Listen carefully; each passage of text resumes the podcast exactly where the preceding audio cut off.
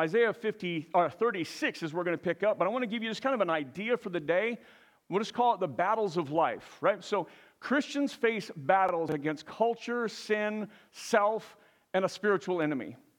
Isaiah records a great battle that King Hezekiah faced in Jerusalem, teaching us to fight our battles with unwavering faith in Jesus. So that's the snapshot of today. We all face battles, whether it be inside ourselves or whether it be with our neighbors. We fight with culture, we fight with sin, we fight with all those things. We even have a spiritual enemy. So Isaiah captures this massive battle and if there was ever anything that would feel greater than the season that we've been in right now, it would be a massive army surrounding our final city. Imagine like a, a Navy regatta outside of LA County and then just working its way in. It already conquered everything up to Orange County, Inland Empire, and up into Kern County. And LA County is all that's left, or even smaller, LA City. And it's worked its way in and there is a massive army, an army we can't overcome. That would be the feeling. And that would probably feel much more scary than, and I, you, this may be a scary virus to you. This may be a scary economy to you. You may be anxious. But I, I, if an army, an actual, physical, visible, audible army was there, imagine how fearful we might be or how anxious we might be if we knew we couldn't overcome it. And that's where the people are today. So, Isaiah 36, I'm going to start in verse 1. At times, we're going to move really quickly because we're going to cover a lot of ground. So, bear with me. We're going to put the verses on the screen. It says, In the 14th year of King Hezekiah, Sennacherib, king of Assyria, came up against all the fortified cities of Judah and took them. So, here's the deal just like the picture I painted around LA, if you will.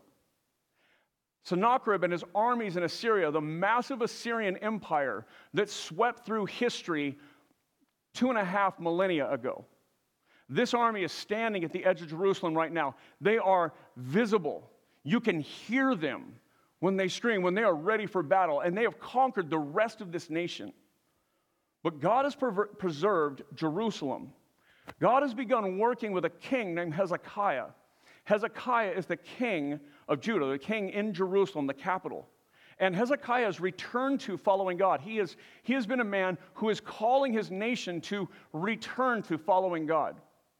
And as he does this, God honors that, and the nation is taken except for Jerusalem, where Hezekiah is. And people in Jerusalem are beginning to return back to God. Remember, the, the sweep of Isaiah is there are people that should be following God. There are people that we would call God's people at the time, but they're becoming incredibly disobedient, or they have become incredibly disobedient. In fact, their main disobedience is that they look like the world around them and not a distinct group of people who follow God. Now, just push pause there for a second and imagine the church in America. That is a great way to describe us, that we look like the world around us. We post on social media the same kind of post the world around us posts.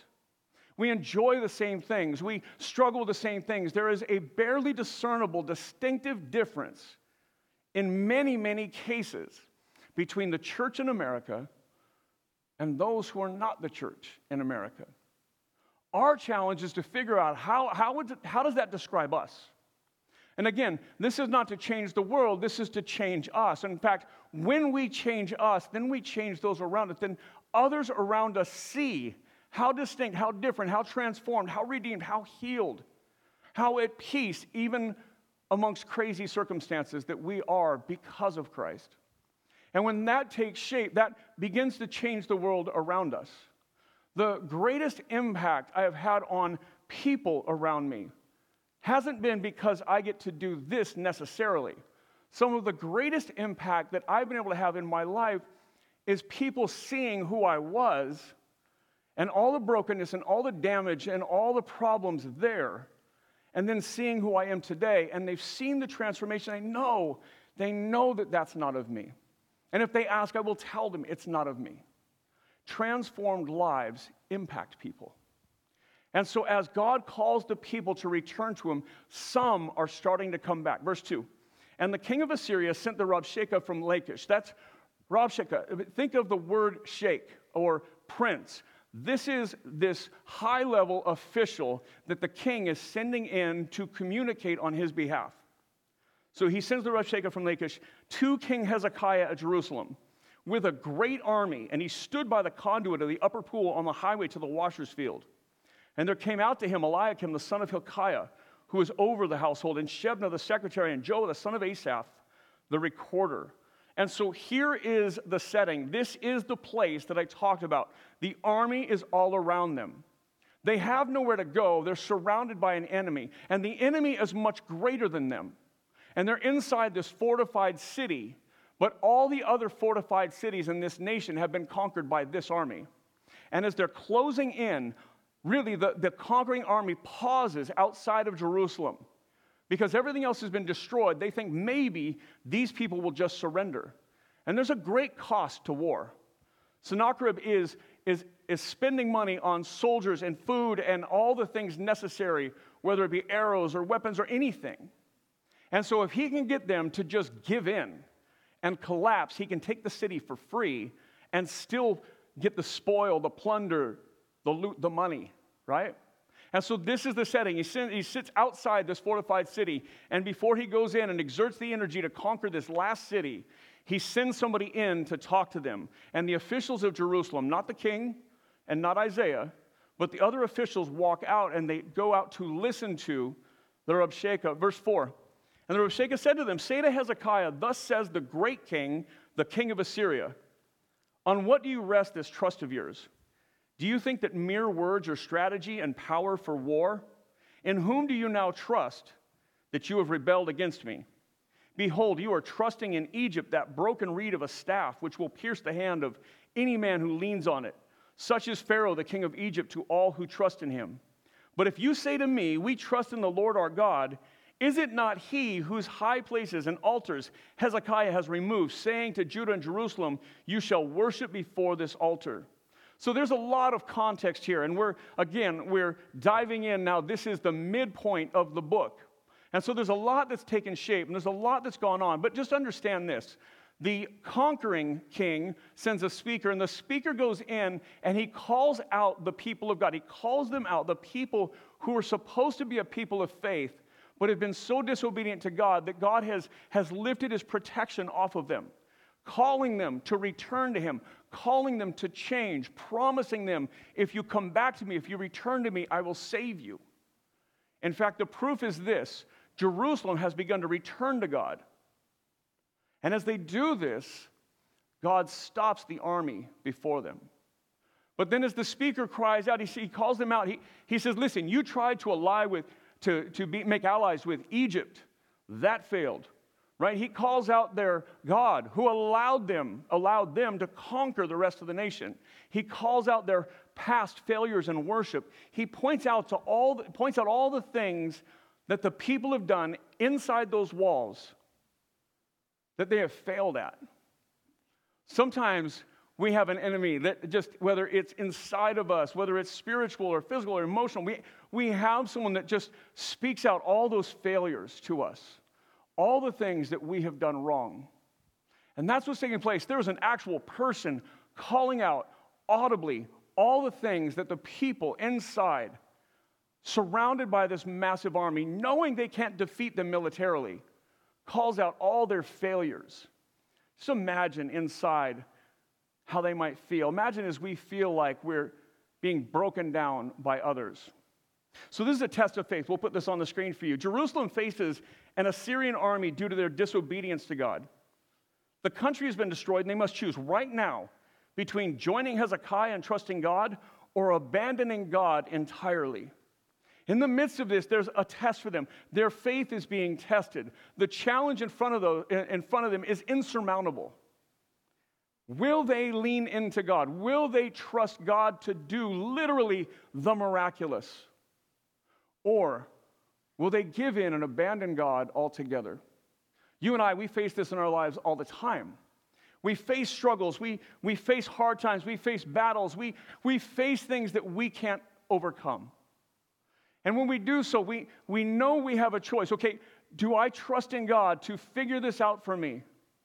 Do I surrender myself to God and, and quit trying to hang on and do things in my strength, things that are, that are not successful, anyways? Or do I just give in to this thing? Do I just abandon God? Do I just turn away from God and allow this thing to win? And when we feel tired and we feel lonely, we feel weak, we feel accused and condemned, our faith begins to be tested. Verse 8 says, Now, come now. So, this is, remember, this is the speaker of, from Assyria speaking to them. He says, Come now, make a wager, bet with me if you will. Make a wager with my master, the king of Assyria. I will give you 2,000 horses if you are able on your part to set riders on them. How then can you repulse a single captain among the least of my master's servants? When you trust in Egypt for chariots and horsemen, moreover, it is without the Lord that I have come up against this land to destroy. The Lord said to me, Go up against this land and destroy it. Two things take place here. He mocks them. He says, Listen, if I gave you 2,000 horses, could you even put soldiers on those horses? Could you, put, could you even mount a defense if I gave it to you? His, uh, his point is no, no, you've got nothing. And then he says this He says, You trusted in Egypt to supply for you, and they didn't. And you'd have to know the history here, but they just, Egypt just burned them for a deal. But what was going on was that the people of God, rather than trusting in God, tried to make an alliance with a pagan nation next to them in Egypt with Pharaoh. And when they thought they had this deal, Egypt pulled out and they had no deal at all. That's kind of how things go in life. And so then the Assyrian speaker, he says this to them. He says, Listen, it's your God that told us to come in and conquer your nation. He knows the prophecies, He knows they've been unfaithful. Word is out that God has lifted His hand off of them, and Assyria has come in to destroy Jerusalem. Verse 11 Then Eliakim, Shebna, and Joah said to the Rabshakeh, Please speak to your servants in Aramaic, for we understand it. Do not speak to us in the language of Judah or Hebrew, within the hearing of the people who were on the wall. But the Rabshakeh said, he, Has my master spent, sent me to speak these words to your master and to you, and not to the men sitting on the wall who are doomed with you to eat their own dung and drink their own urine? I won't expand on that last line because I think that's pretty self explanatory. But here's what he's saying the officials in, in, Jerusalem are saying, listen, would you, would you speak to us in your language? We speak your language. Would you stop speaking to us in our language? Because the men on the walls are soldiers, are fighters, are people, are citizens. They can hear you and they understand you because you're speaking in our language. And the speaker says, listen, why should I just speak to your king and to you? It's their lives at stake. Why don't I speak to them? Let's let them make their own decision. And here's what's going on it moves it from a king or an official group of people who are tested in their faith, and it moves to every person in Jerusalem being tested in their faith. There's a massive army outside. Do we trust in God? Do we trust in our King Hezekiah who says God will, God will defend us? But but where's God been in every other city in Judah when all of Jerusalem is, uh, when Jerusalem's the only thing left and all of Judah has been conquered? Where is God? So now every person has this decision inside of them that is so much like us today. Every one of us, yes, nationally we have struggles. Leadership has struggles. We've been saying this throughout this entire season man, be praying for our governor, be praying for our mayors and our, our, our uh, counties, be praying for the president, be praying for the experts he leans into, even if we, or especially when we, don't agree with them. Just admit, none of us want that job right now. No one signs up and hopes, hey, a, a global pandemic is going to be what I deal with. Be prayerful for leaders. But then, of course, inside of our country, every one of us is faced with decisions. No, we can't turn the economy back on. No, we can't open or close the beaches in our cities. But what we can do and what we must do is choose how do we obey God in this moment? How do we most look like Jesus in this moment? We've talked about that at length. Go back and listen to some of the messages as soon as we went digital on March 15th. Listen to that series and ask yourself Am I honoring Christ in this situation, or am I, am I trying to honor myself? That's what everybody on these walls is faced with. What do I do? Yes, there's a national good, but what do I do? And their faith is being tested. Verse 12 Then the Rabshakeh stood and called out in a loud voice in the language of Judah. So he speaks to them in Hebrew, despite being asked not to. Hear the words of the great king, the king of Assyria, says the king. Or excuse me, thus says the king Do not let Hezekiah deceive you, for he will not be able to deliver you. Do not let Hezekiah make you trust in the Lord by saying, The Lord will surely deliver us. This city will not be given into the hand of the king of the city or the king of Assyria. He says, Don't trust Hezekiah when he says, God will defend you. This king won't conquer us. Don't listen to him. We're coming to destroy you. Verse 16 Do not listen to Hezekiah, for thus says the king of Assyria, Make your peace with me and come out to me. Then each one of you will eat of his own vine, and each one of you his own fig tree, and each one of you will drink the water of his own cistern, until I come and take you away to a land like your own land, a land of grain and wine, a land of bread and vineyards. There's an invitation here by the king of Assyria for them to surrender, and there's a promise of safety. Listen, you'll, you'll eat your own food, you'll drink your own wine, you'll have your own cisterns for water until I come and get you. And when I get you, I'll take you to land much like your own, which is really code word for if you surrender, I'm going to enslave you, and I'm going to strip you out of your city and conquer your city. But the temptation is to surrender. The temptation is to give in. And the lie is that it'll be better. Here's a note for you Assyria tells Jerusalem to surrender and promises them safety when they will ultimately make them slaves. Temptation often comes with a promise of security and satisfaction, but it always leads to misery and slavery. Sin, disobeying God, doing what uh, we choose or what others choose, what the world chooses, and not what God has told us is best for us, always looks appealing. It always promises some safety or security or some satisfaction. And yet, in the end, it always lies. And it just offers slavery and misery. Ask any addict if what they started with didn't promise something very different than what they ended with. Ask anyone who became unfaithful in a marriage and it ended up breaking up their family. Ask them if in the beginning it didn't sound super satisfying and end in misery. Ask anyone. Because the pain and the sin is real and the appeal is real. But God is right. God is always right. Verse 18 Beware lest Hezekiah, their king, mislead you by saying, The Lord will deliver us. Has any of the gods of the nations delivered his land out of the hand of the king of Assyria? Where are the gods of Hamath and Arpad? Where are the gods of Sepharvaim? Where have they delivered uh, have they delivered Samaria out of my hand?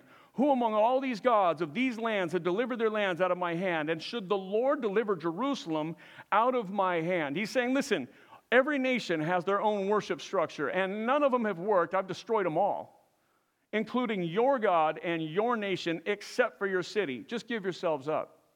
But then the speaker goes one step too far and he mocks God.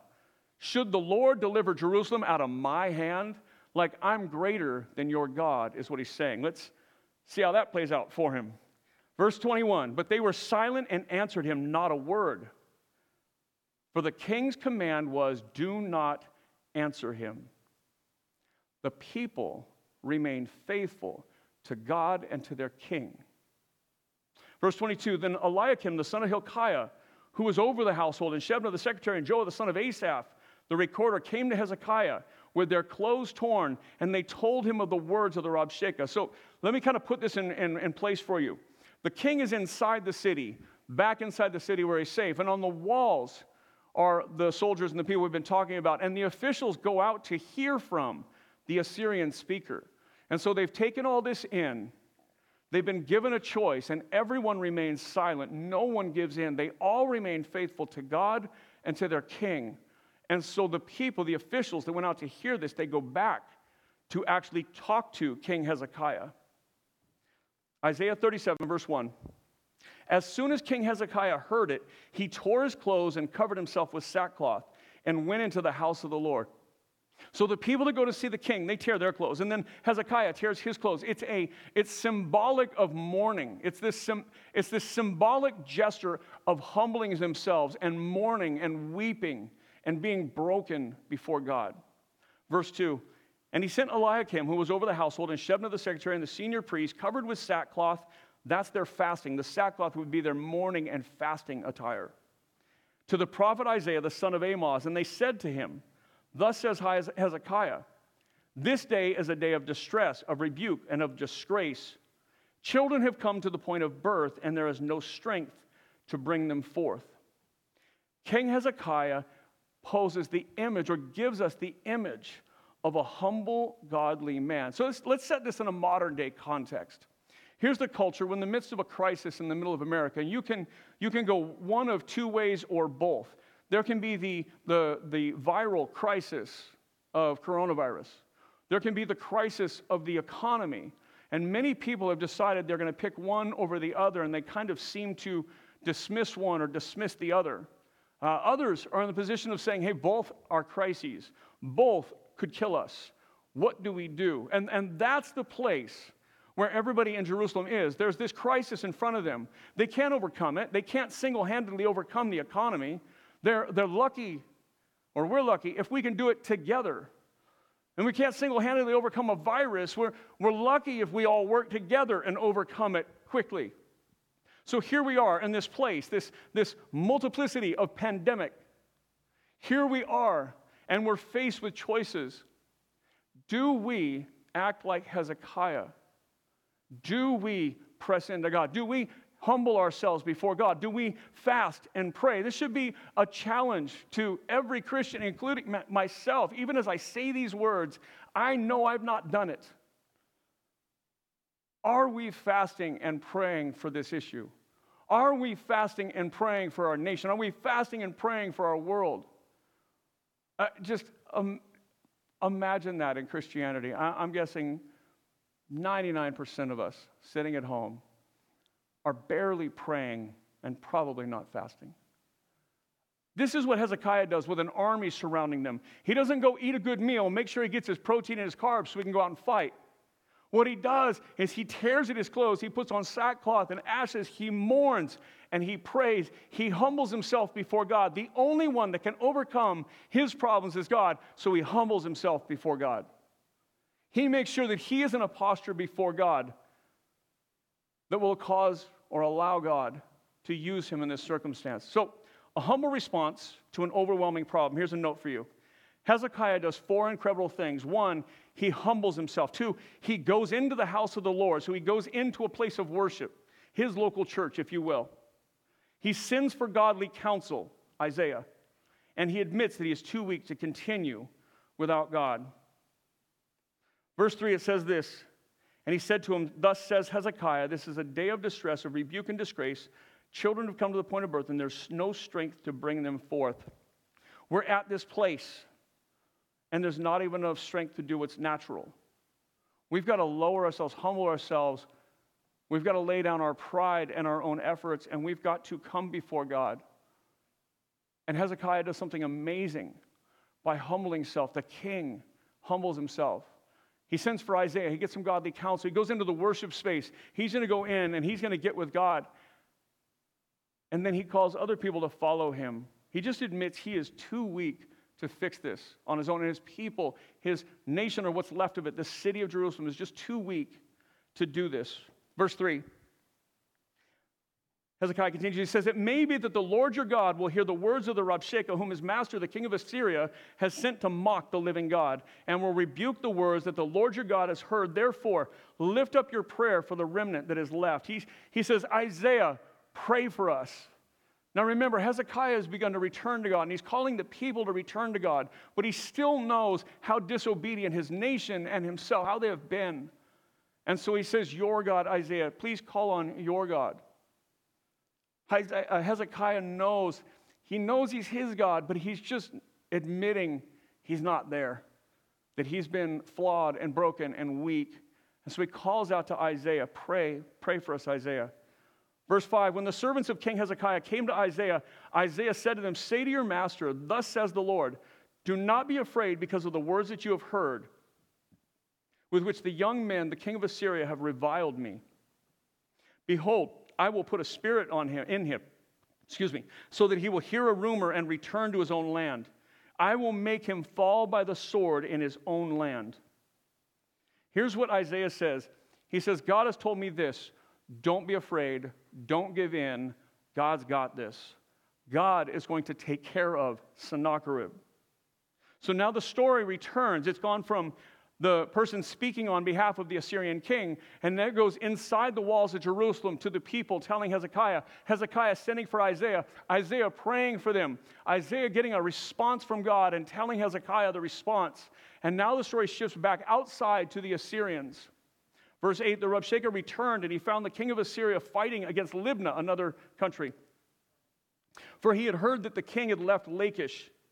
Now the king heard concerning Tirhakah, the king of Cush, he has set out to fight against you. And when he heard it, he sent messengers to Hezekiah, saying, Thus you shall speak to Hezekiah, king of Judah. So here's what takes place they start to fight other nations around them as they're waiting on this answer because they're hearing rumors. The very thing God says he will do is, I will cause the king to hear rumors. He'll return home. I'll kill him at home. I will take care of your problem if you will trust me. But in the midst of this, here's one more test. They send a message back to Hezekiah as they're now defeating other places. In other words, like Jerusalem, you're just next. We're not struggling with this, we're coming for you. He says, Now the king heard concerning excuse me, verse 10 Thus shall you speak to Hezekiah, king of Judah. Do not let your God, in whom you trust, deceive you by promising that Jerusalem will not be given into the hand of the king of Assyria. God just told them, Hey, I've got you. Now, the army's king, the Assyrian king, he says, Don't let your God deceive you. He doesn't have you. We're going to conquer Jerusalem. Verse 11 Behold, you have heard what the kings of Assyria have done to all the lands, devoting them to destruction. And shall you be delivered? Like, who are you, really? Verse 12 Have the gods of the nations, the false gods of the people around them, the nations that my fathers destroyed. So when he talks about the kings of Assyria, he is one in a series of kings that are conquering literally the, the most of the known world at this time. He says, The nations that my fathers destroyed, right in the middle of verse 12, goes Gozan, Haran, Rezeph, and the people of Eden who were in Telassar. Where is the king of Hamath, the king of Arpad, the king of the city of Sepharvaim, the king of Hena, the king of Ivah? These are all the nations that have been destroyed by this Assyrian army. He's reminding them, don't trust your God. He's telling them, don't, don't trust God. God isn't going to save you. No one's gods have saved them. Everybody else. No one has been saved. We're conquering everyone. Now the people inside Jerusalem have one more test. Will they trust the true and living God? Not the false idols of the nations around them, but will they trust the true and living God who has told them, I've got you. You're safe in my hands. You've returned to me. I will honor that. I will protect you. Verse 14, it says this. These are probably the most important verses today. Hezekiah received the letter from the hand of the messengers, and he read it. And Hezekiah went up to the house of the Lord and spread it before the Lord. And Hezekiah prayed to the Lord. I want you to hear this. War surrounds them. Nations have been destroyed. The rest of their nation has been destroyed. Jerusalem is all that's left. And the army has stood outside. And the king has said, We're going to conquer you. His messenger said he's going to conquer you. And Hezekiah gets the word, You're up, you're next, we're coming, unless you surrender. And Hezekiah takes this letter and he goes into his local church, if you will. He goes in to the sanctuary. He goes in and he lays this letter out in front of him, and he just gets laid down, face down before God. This verse is so important. Hezekiah received the letter from the hand of the messengers and read it. And Hezekiah went up to the house of the Lord and spread it before the Lord, and Hezekiah prayed to the Lord. The noise of war surrounds him. The armies surround him. The voices inside his head probably giving him mixed answers. His heart fearful all this noise, all this loudness around him. And so he goes and he lays down before God. For us today in our culture, there's the noise of the 24 hour news cycle. There's the noise of social media and everybody having an opinion as if they're experts. There's all this going around us. There's all the struggles, all the problems. How do we respond? Do we become a part of the noise? Do we let the noise affect us? Or do we go get face down before God? Hezekiah prays. Here's a note for you. King Hezekiah models faithfulness, bowing down before God in prayer and worship while under the incredible pressure of war. What do we do when hope seems lost? Do we rely on ourselves or do we turn wholeheartedly to God? When the pressure, the anxiety, the pain, the fear, when it all weighs down on us, how do we respond? Do we just turn to the things that the world turns to? Or do we get face down before God and say, God, only you are greater than all of this? Verse 16, here's Hezekiah's prayer. He says, O Lord of hosts, God of Israel, enthroned above the cherubim, you are the God, you alone. And of all the kings of the earth, you have made heaven and earth. Incline your ear, O Lord, and hear. Open your eyes, O Lord, and see, and hear all the words of Sennacherib, which he has sent to mock the living God. Truly, O Lord, the kings of Assyria have laid waste all the nations and their lands.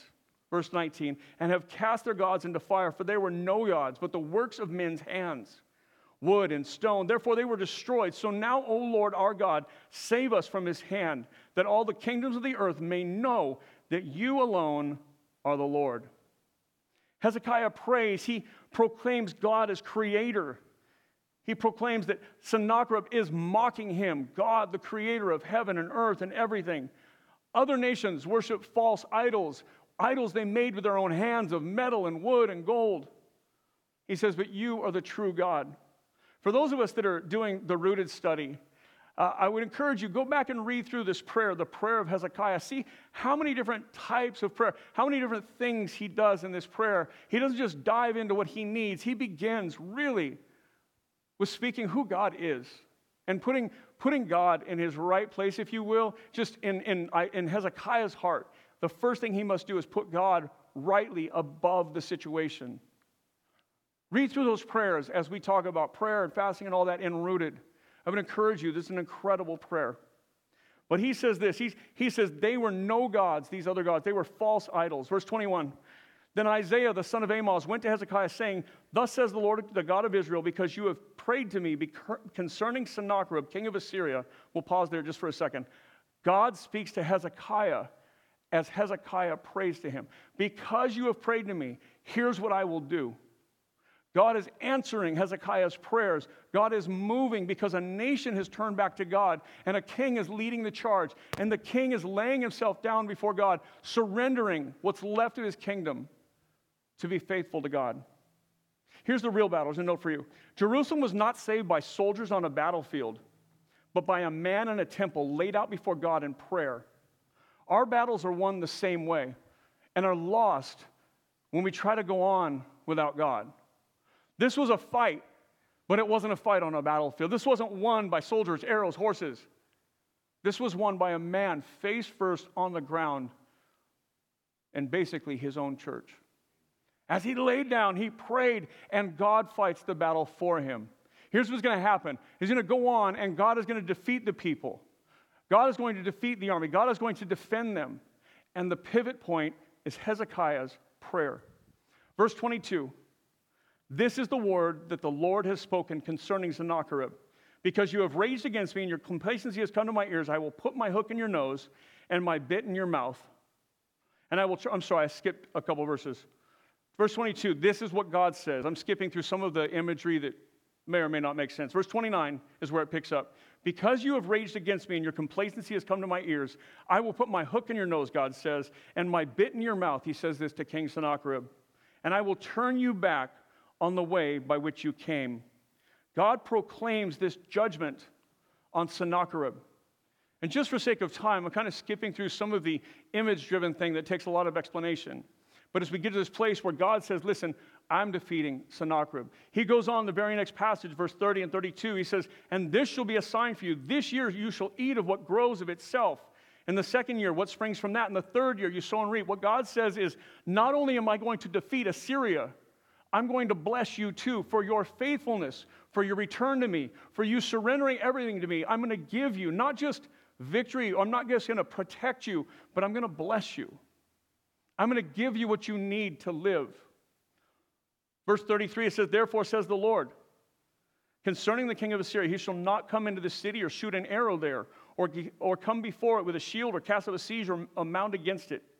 By the way that he came, by the same he shall return, and he shall not come back into the city, declares the Lord. For I will defend this city to save it for my own sake and for the sake of my servant David. And we'll wrap that up here, but here's what happens not an arrow is shot, and Sennacherib is dead. As the rest of the passage unfolds, he dies. The city is saved. The army is returned. They go back to where they were. And this little city, all that was left of a nation, is protected by God because they turned and returned to God.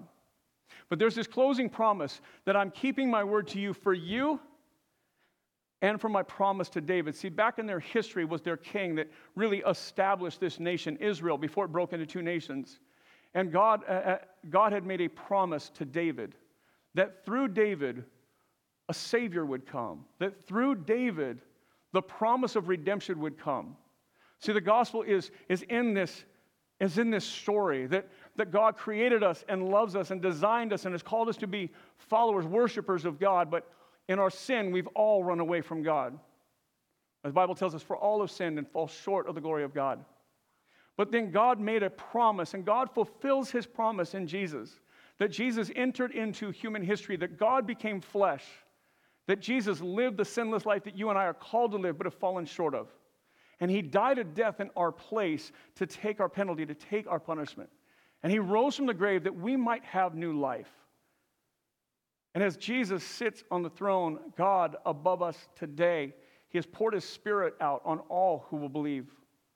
That not only are we forgiven and not only are we giving newness of life, but we're empowered to live the way he calls us to live in this setting right here, that we're empowered by God through His Holy Spirit because of what Jesus accomplished, because of what God desires for us. He's given us His Spirit, empowered us to live for Him in this situation, be it economic or viral, be it medical or, or cultural or whatever it might be, that God has equipped us to live the way He's called us to live, not to live the way of the people around us, but to live the way that Scripture clearly calls us to live.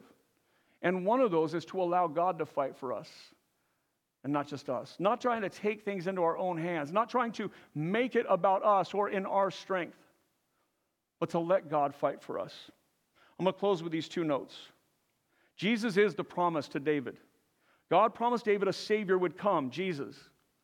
God's covenant never faltered, but due to their disobedience, many people missed seeing the, the, deliverance, the deliverance promised to them. Let that not be us. God made a promise to David thousands of years ago that came true 2,000 years ago. God reiterates the promise through Isaiah roughly 800 years ago, made it come true 2,000 years ago. God has made these declarations, these promises, and all throughout history, people have either missed it or been a part of it. Even believers who have just gotten caught up in everything going around them sometimes miss the things God is doing. And I don't want that to be us as a church. I don't want that to be me as a follower of Jesus. I don't want to be so caught up in what the world is doing, what the world is worried about, what the world is concerned with, or the responses the world is giving. I don't want to be so caught up in the news cycle or what everybody's posting on social media or what everybody around me is fearful of or anxious of or angry about. I want to see what God is doing. I want us as a church to see what God is doing in us and through us. If you're watching today and you're our guest, let me just say this. As a church, we know one thing for sure we are a flawed and broken people. We don't always get it right. And the Word of God calls us forward to be more like Jesus. That the Spirit of God empowers us through what Christ accomplished so that we can live like God, live like Jesus, so that we can live in such a way that glorifies God. We fall short of that. But every week, every day, every moment, we have this opportunity to return to God, just like Hezekiah, just like the people on the wall, just like everyone in Jerusalem in this passage, in this historical account of this battle. We all have that battle inside of us. We all have that option. Do we turn and abandon God, or do we press in and trust God? I'll close with this. What is your battle? What battle are you fighting? What needs to be surrendered to God instead of fighting on your own? The Assyrian Empire is an example of insurmountable odds being overcome by Jesus, the King of Kings and the Lord of Lords. What's your battle today? Is your battle just to not look like everyone else around you and to be a distinct people of God? Is your, is your battle the fear of what's going on? Is your battle the economic battle? Is your battle the medical battle? Maybe that's you. Whatever it is, God stands exalted over all of it. Jesus came and had victory over all of it. We can't accomplish this on our own, but Jesus can. Will you pray with me? God, thank you for the opportunity to gather again as your church, even separated, Even at distance, we are still gathered. As your word tells us, do not give up meeting together, as some are in the habit of doing, but to encourage one another, to love one another, to press on towards the goal. And so we do that. We meet. We meet by the means that we have. We meet digitally. We hang on knowing that the church is the place we turn. Help us, Lord, that we might know where you would lead us. Let us have that moment where you say, okay, here's where I'm taking you. In the meantime, will you, will you soften our hearts that we might see where we're missing things? Where we see where, like, where we're just like everyone else and not like Jesus? Will you continue to press us in to a place, Lord, that glorifies you and not ourselves? And in that place, as we are changed, as we are transformed, as we are healed, as we are redeemed, as we are useful to you, that the world around us might see you more clearly. Help us to be that witness for you that glorifies you, that makes much of you and little of ourselves. Jesus, you laid down your divinity and entered into humanity. You laid down your glory and you became like us. You did so so that we might become like you. So it's in your name we pray.